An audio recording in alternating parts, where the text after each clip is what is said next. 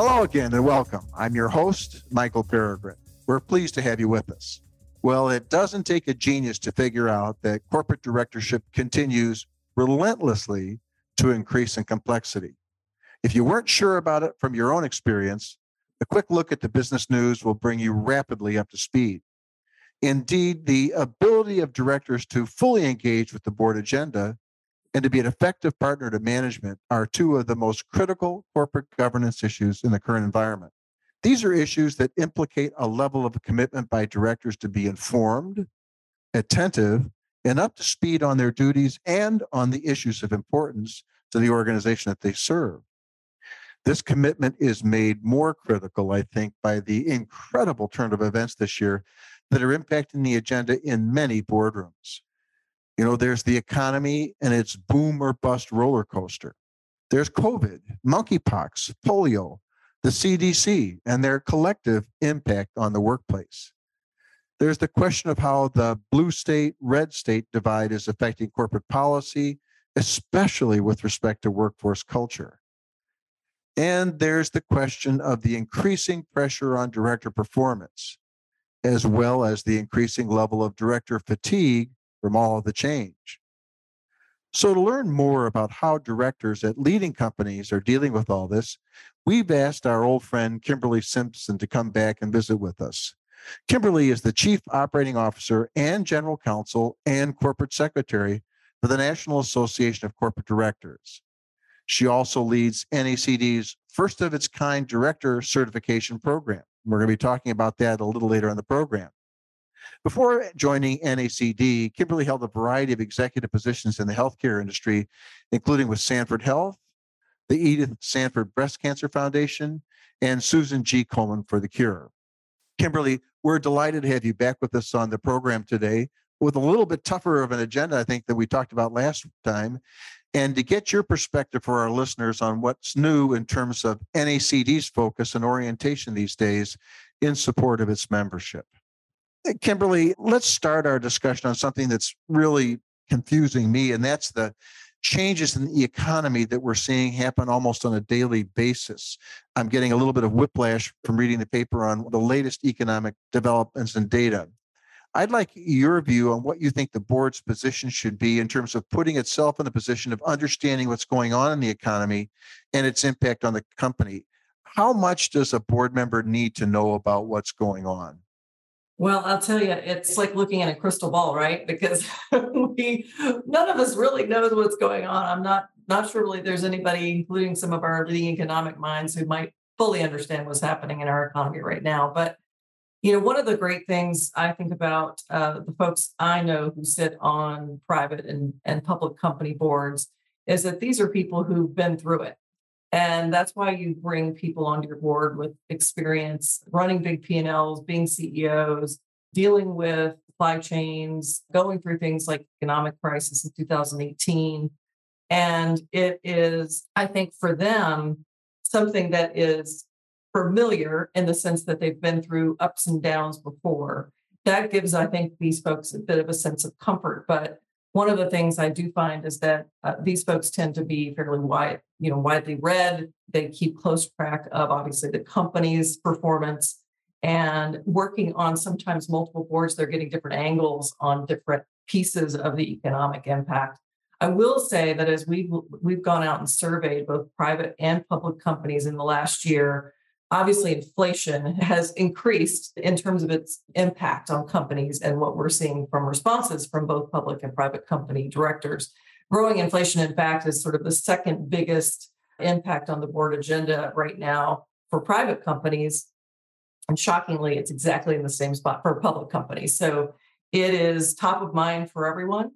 And I think with supply chain interruption also, along with inflation, there's so many concerns around company performance, that board members are staying in close touch with management and obviously, you know, taking in as much information as they can to bring to bear in the boardroom. Kimberly, there's a subset of our listener group, which includes me, that when the word economics pops on the screen, they have images of Professor Paul Samuelson's 50 pound economics book that we were forced to read in high school and college. I don't want to go back to that book again. But do you think that there's a fundamental level of economic awareness, especially with respect to this whole inflation slash recession slash job participation issue, that board members just need to get on their own in order to be prepared for board meetings and interaction with management? In other words, is there a level of homework that a director should be expected to do on this important issue? I think, as I shared, I don't. I certainly don't think anybody needs to whip out their their textbooks. I do think that staying informed about the trends, both in the United States and well beyond, can be important for directors. They're also going to be getting a lot of that information in terms of how the economy is impacting the businesses that they serve from management. So part of their job is to ask for the right information from management to ensure they're getting the right look at the company's performance and also including the impact of various things like currency devaluation or the opposite or supply chain interruption or shortages, et cetera. So I think that these folks are staying well tuned to what's going on in the world through their normal channels, news, reading of The Economist, you know, what have you. But also part of it is just really asking for the right information so that they are preparing for board meetings to be able to ask the right questions of management. Board members aren't expected to know everything, and they're certainly not expected to be economists, but they understand how business works and they understand how the companies that they serve work. And so they have to make sure that they're getting the information that's going to impact the companies that they serve. So, for example, if you are a director of a company that produces French fries, well, that may be a different scenario than if you're in semiconductor business because French fries tend to do well in all economic circumstances. So it just really depends, I think, on what your angle is. But keeping abreast of those items is really important. And even if you knew some of the fundamental economic principles, as we said earlier, this is such a topsy-turvy environment where we don't really understand are we going to recession are we not what's the you know we're still having job growth but we have great inflation and rising interest rates so all of these things are interacting in really kind of strange and unprecedented ways at least in my view and i think our directors are fully aware of that but maybe one takeaway from all this is if you are not getting the updates successfully on your own, make sure you ask management for their perspective and their briefing. That's part of their responsibility. Somewhere, somehow, you need to get the information if you're a director in this environment. Uh, Kimberly, I'd like to kind of stay on this academic level for a second. There's an important new academic paper that was just released from the Stanford Rock School of Governance, which I think generates a lot of good information. That's highly critical of the ESG rating process. It criticizes it in terms of its objectives and methodologies and incentives. It, I think it basically undermines the informativeness of the basic assessments of the ESG rating process. And I think it kind of scratches at that sore that we all know exists that there still is a little bit of lack of understanding of what ESG means. I know NACD has invested substantial resources in intellectual capital in developing and advising its members on ESG. How do you all react to this question regarding the ESG rating process? Is it real? Is it imagined? Uh, what's your view? Well, our view is that it's evolving, and I think that's what we see when we when we talk to directors out there. You know, from a public company perspective, boards are continuing to formalize their ESG processes. They are looking at board again. This reporting up from management to the board, making sure that they're improving that board reporting. 70% of our respondents said that they were looking at improving board reporting. And then delegating oversight tasks to specific committees. And then, but they're but 44% say their greatest challenge is the lack of uniform disclosure standards. So that yeah, is yeah, what that's we're suggesting. And of course, there are you know great organizations like SASB that I think is important to look at. They have you can look at it by industry, et cetera. But there are so many differences by company in terms of you know what the right metric might be that that can be a challenge. So defining the scope of your reporting is a challenge. What is material to report can be a challenge. And that's really those are a couple of the most challenging uh, aspects of esg oversight and really determining also in the alphabet soup of esg what it really means for each company and where the focus should be. So, of course, Stanford does great work. They're one of our education network partners for our certification program. And interesting always to see what they're coming out with. But it, I would say it's evolving. And companies are struggling a little bit in some cases with what do they report, what's what's really meaningful, the intersection between what investors want to see, what employees want to see, what constituents want to see. It can be a, quite a journey, quite a journey. And I think some are further along in that journey than others. From a, a private company perspective, obviously they don't have the same kind of reporting requirements. Um, and so they're they're in a little bit of a different boat than our public companies. But I think some of the key issues that affect public companies likewise affect private companies, and they have to be thinking as well about these issues, ESG issues. Is the underlying message here that audit committees need to hitch up their pants a little bit more in terms of working with management on what they're reporting out and, and the evaluation of assessment data and, and the whole ESG process? Is, is this kind of a, a, a yellow flag to the audit committee in this regard on ESG? Well, I'm just trying to, I'm visualizing an audit committee pulling up their britches or whatever you just shared. I think their britches are always pretty well pulled up, but it's, I think it is a matter of having the conversations, really determining what the ESG reporting means for your company, obviously looking at what's being required by investors and having those conversations that occur with investors, of course. But looking at things like climate, is that important for your board? 54% of public boards reported an increase in discussions in climate over the last couple of years. So that's becoming a really key issue. So they might not, might not have been as focused on that in, in the prior years. So they've got to really start to think about what does that mean for us? And not just what does that mean in terms of what might we look at as a company, maybe more sustainable practices, et cetera, but what does it mean in terms of reporting?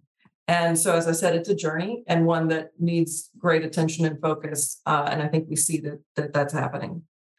Yeah, let's pivot for a little bit to an issue that I know is of importance to NACD.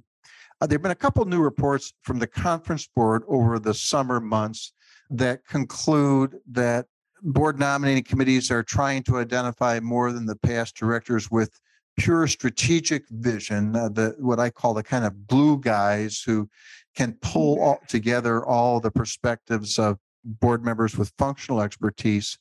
Uh, but they're also talking about uh, data suggesting that our turnover at board level continues to be slow, to be stagnant, and that term limits and retirement mandates just aren't getting it done. They're not working to move the turnover levels higher so board members with different perspectives and different experiences are able to join the board. What are you seeing at NACD? Because again, I know it's a topic that you all have been living with for a number of years. Well, we are a huge proponent of board refreshment, and I think that's part of, of a board functioning well. And it, the board's composition should change as the company's strategy changes.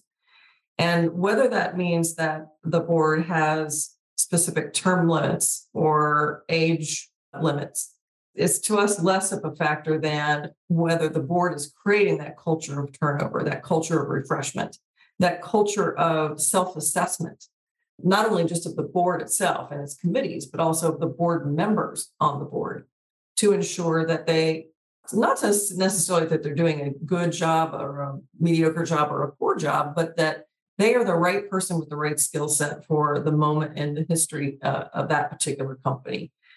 And certainly, we also believe that having a diverse board and diversity in all its aspects uh, can also be beneficial to a corporation's bottom line. And so, we've actually been seeing, I think, encouraging signs around DE&I and the uptake and the understanding of the need for the better oversight in DE&I, not just a, a uh, diversity at the board level, but also diversity within the company, within management, et cetera. And so I think to your point of how are we going to make these changes? Well, I do think that this culture of the board that when someone is onboarded, when they're selected and onboarded to a board, that part of that onboarding be a discussion about this isn't a, a, lifetime appointment that and, and i think most directors know that but that there is this culture on the board that you're joining that you may be asked to step off through no fault of your own, and other people may do the same. And they may voluntarily step off because they see their skills aren't the best fit for the moment for that company. And I think when you start to do that and create that culture of change and refreshment, then it will change more around percentages that we're seeing, maybe potentially greater than 9 to 11%. I will also say, as you think about the last couple of years, you know, it, we've been in a pandemic. So I hope to see those numbers go up. We've been in, in, in essence a crisis. So um, a lot of boards have probably doubled down on getting through the crisis. And so now is probably as we hopefully begin to emerge some one of these days from the crisis, there will be kind of a look again at now that we're through the crisis, who do we need for the future and what does that look like? I am, as I said, I am encouraged around the, the DEI area. Uh, we have a at NACD a Center for Inclusive Government Governance uh, because we also believe it's it's diversity, equity, and inclusion. So when you get um, a diverse director on your board, then you have to make sure they're they're included and their voices are heard. But in terms of oversight of DEI and the sort of the impact of the murder of George Floyd and the subsequent social justice movement, we've seen that 74% of boards on the public side now receive DEI metrics from management, which is terrific. 69% hold discussion on DEI priorities. And a strong majority, 58%, say they've their understanding of DEI issues has increased since the murder of George Floyd. Now, I will say that there's still more to go there, and I'm getting a little bit away from the topic of board refreshment, but more into the topic of DEI, which is to say it goes beyond even who is sitting in the boardroom, who's sitting in management, who's sitting uh, as employees in the company, but also to the company's supply chain, vendor selection, uh, purpose as it relates to E&I, those sorts of things. And that's still early days. Only 29% of our survey respondents on the public side have reported they've gone beyond human capital issues in DE&I. And then on the private side, I think we see something very similar, which is uh, 51% say that their understanding of DEI issues has increased since George Floyd's death. But they're also having these discussions with management, really looking at priorities. So I, am encouraged all around, but I, I agree with your original or the original assumption here, which is that we have to continue to look at board refreshment so that we can get the right folks in the boardroom to make sure that we're creating long-term value for shareholders and for and for companies in our economy. You know, just to uh, pursue this a little bit further, one of the points that the conference board made in a May report was that uh, it was an acknowledgement that boards are increasingly seeking out directors with functional expertise, and cybersecurity is always mentioned at the top of that list. Uh, what is the uh, latest perspective on trends in cyber oversight? Well, I'm glad you bring that up because I think it's really interesting. I would say, you know, four or five years ago, as I was talking to directors, you would hear something like this Well, we have only so many board seats, and you need people in those board seats who understand the you know how to run a business how to market a business you know all the all the different skill sets you would typically see around the, the boardroom certainly the the financial side from the audit committee perspective and they would say I don't think we need a cyber security person on our board because we can get cybersecurity expertise from the outside and bring them in as needed for conversation. What we're starting to see is a little bit of a change in perspective. I think we're still kind of there because, again, as you said, there's not that many board seats uh, and certainly not that many turning over. But now we're seeing some softening on that. Uh, in our most recent survey, 42% of public company directors indicate that having a cyber savvy director would benefit their boards. And that's just even up from 36% last year. So starting to trend that direction. Now, if you can find a cyber person who also understands financials and the business and market share and all this kind of, well, then you're golden. so for any of the CIOs or CTOs listening out there, get that kind of experience and you will you will do quite well if you are looking to to be on a board but in terms of the broader cyber oversight, it's interesting because uh, from the public company survey, cybersecurity threats went down to number five, kind of in the order of priority. And I think that's just simply a matter of other things jumping ahead. I don't think cyber is ever really, quote unquote, going down in anybody's mind. And I think something that boards are even getting a little bit more com- uh, comfortable is absolutely the wrong word, but conversant. And in fact, 83% of our respondents in our, on our public company survey said that their board's understanding of cyber risk has significantly improved compared to two years ago. And that's that's really remarkable. That's a huge statistic. Um, they're looking at things like the company's approach to protecting critical assets. They're looking at cyber response plans, reviewing the scope of cyber insurance, which of course is uh, another growing area. Um, and they're talking with management about the types of cyber risk info the board needs. And then also, some of them are looking at vendors and suppliers. We know that can be a real weak spot um, from a cyber perspective. What's also encouraging is private companies are doing the same thing. And they're adopting really many of the same practices as their public company peers. So, for example, with respect to what key data is being protected, 68% of respondents said they were looking at the, the, the company's approach there, compared to 72% of public companies. So, getting close. And they've closed the gap in areas like assessments of risks associated with employee negligence and misconduct. So, like I said, encouraging news there in the sense that I think boards are really starting to raise the level of their game uh, as it relates to cyber, and and as as we know is much needed thanks to Russia and other state actors who are you know on the move, and so it's a threat that is still up at the top, but been displaced a little bit with some other some other items. Before we let you go, I'd like to get your perspective on another topic where I think you and your NACD colleagues have suggested that board members are indeed upping their game, and that's the whole question of human capital oversight. Uh, I think I was reading today or yesterday the, a projection that inflation is putting an end to the great resignation. Uh, what's NACD's view about that?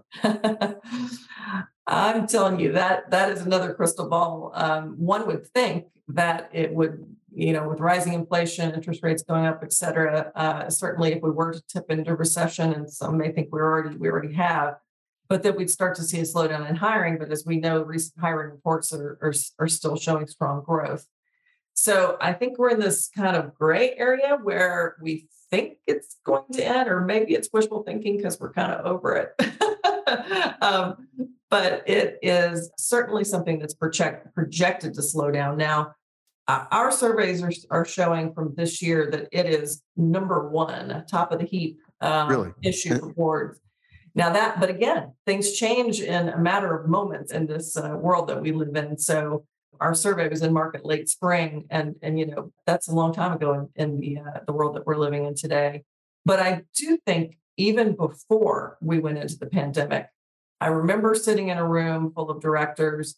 We had an economist up in the front of the room and the economist said, How many of you are concerned primarily, primarily about talent? And literally every hand in that room went up. Now, that may have been more like getting the right CEO um, who maybe has digital transformation expertise. Uh, it may not have been, you know, obviously thinking that your receptionist is going to want to work from Montana. You know, I mean, there was a little bit of a different uh, world then, but it's certainly been on the minds for a long time. And we have seen it, obviously, as I mentioned, uh, hit the top of the heap here in terms of concerns. And so I think that we're not ready to probably call the great resignation over. It may, the name may change and it may be just getting the right talent and getting the talent with the right kind of skill set to move your business forward uh, along your digital transformation timeline or uh, in keeping with your strategic plans. Well, this is just fabulous information, Kimberly, as always. And before I let you go, I guess the, the thing where I'm still scratching my head is that something you just kind of mentioned. You know, we've talked in the past about how strategic plans used to have a vista of five years and then three mm-hmm. years and then two mm-hmm. years.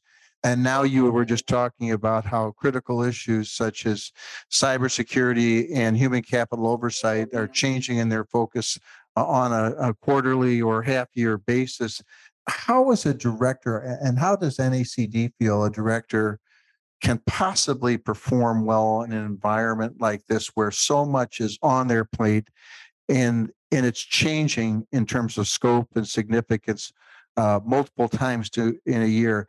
How do you recommend and this this week of course talk about for an hour uh, but succinctly how do you and nacd recommend that directors deal with this incredible and unique challenge of big issues changing all the time. Well, I would answer that question in two ways. The first is, in a sense, back to basics. And that sounds almost silly and frivolous, but I truly believe it in the sense that looking at the function of your committees, for example, if talent is your number one issue, then what is, is your compensation committee going to pick up human capital management? If so, in, in what ways, or if not, are other committees going to do it? Really looking at your, you know, your charters and all the things that sort of govern the bread and butter work of the board. Also making sure that there's time on the agenda for strategic discussion. And because things are moving so quickly, I think boards really want to make sure they're carving out that time. But at the end of the day, I think the quality of board discussions, at least according to the surveys that we we run, is the quality of discussion that is seen as the most important driver of board performance. And so, again, making sure you have that good discussion, make sure that the board has the right kind of material to have that great discussion.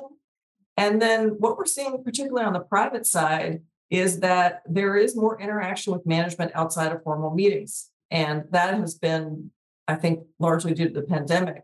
But I think there is a little bit more of a nimble nature now that we've seen with a little bit more connectivity because things are moving so rapidly. And so I think that making sure that you have the time and the, the right material to have those conversations to be able to be agile and to look at multifactorial challenges. You know, it used to be like, oh, we're going to have one big problem at a time. No, you're going to have a lot of big problems at one time. And so really making sure that you you've got your your well-oiled machine in terms of the the bread and butter pieces and then that you are having those discussions that really get to the heart of what's going to impact your company's bottom bottom line. I would say really it's those two things. And we've got a few seconds left, but I want to make sure that we get an update for you before we shut down on the certification program. How are things going along with that? Things are going wonderfully. Thank you for asking. Um, NACD directorship certification uh, is still a young program, but we are about to hit our 1000th certified director. And the program is going strong. We're seeing a lot of people who have interest to make sure that that they are committing to lifelong learning as directors, which is in, in accordance with everything we've talked about today, a really critical piece is to stay abreast of what's happening, to stay abreast of leading practices, but also for those newer directors who might be coming into the boardroom to make sure they walk in on day one with the tools and understanding of what it takes to be a good director. And so it's going quite well. We've also created an Excel, what we call an Accelerate program uh, normally, to join NACD, you've already got to be a sitting director. And this Accelerate program brings in those, those people who might be in the uh, executive level, who are headed for board service, might be a diverse candidate. It's a great pipeline for some of our diverse candidates to come in from slightly different areas of the business and go through a two year program that would include certification to really ramp up and be ready to be on boards. And so we're very excited about that in terms of creating that pipeline of the right directors for tomorrow. And I'll just remind our listeners that a link to the information about the director certification program is provided in the cover memo that came with uh, today's podcast. And also flashing on your screen will be Kimberly's home phone number, which you can dial. Operators are standing by to take your information. Kimberly, thank you again, as always. We really value your yearly visits with us on the podcast, and you're giving us the perspective of NACD, the organization that we all in the governance area respect and admire. Thanks again for joining us. My pleasure, Michael, and thank you for all that you do in the governance community as well. What an interesting conversation. Kimberly Simpson has offered us some very interesting thoughts on how corporate directors should be engaging on emerging issues involving the economy, and its impact on the company, board refreshment, DE&I, and cybersecurity. She's also shared with us information regarding recent NACD thought leadership and survey results on these and other important governance topics. Kimberly's also given us an important update on the successful implementation of NACD's director certification process. Valuable perspectives for board members struggling with their dramatically increased fiduciary oversight obligations. Thanks so much for joining us for today's episode of Governing Health. Be sure to subscribe to the full complimentary podcast series. You can find us on iTunes, SoundCloud, and YouTube. There you'll be able to stay up to date with all our future episodes and to re listen to the old ones. Until then, I'm your host, Michael Peregrine, saying thanks for listening. This material is for general information purposes only and should not be construed as legal advice or any other advice on any specific facts or circumstances. No one should act or refrain from acting based upon any information herein without seeking professional legal advice. McDermott, Will, and Emery makes no warranties, representations, or claims of any kind concerning the content herein. McDermott and the contributing presenters or authors expressly disclaim all liability to any person in respect of consequences of anything done or not done in reliance upon the use of contents included herein. Copyright 2022 McDermott, Will, and Emery. All rights reserved. Any use of these materials, including reproduction, modification, distribution, or republication without the prior written consent of McDermott is strictly prohibited. This may be considered attorney advertising. Prior results do not guarantee a similar outcome.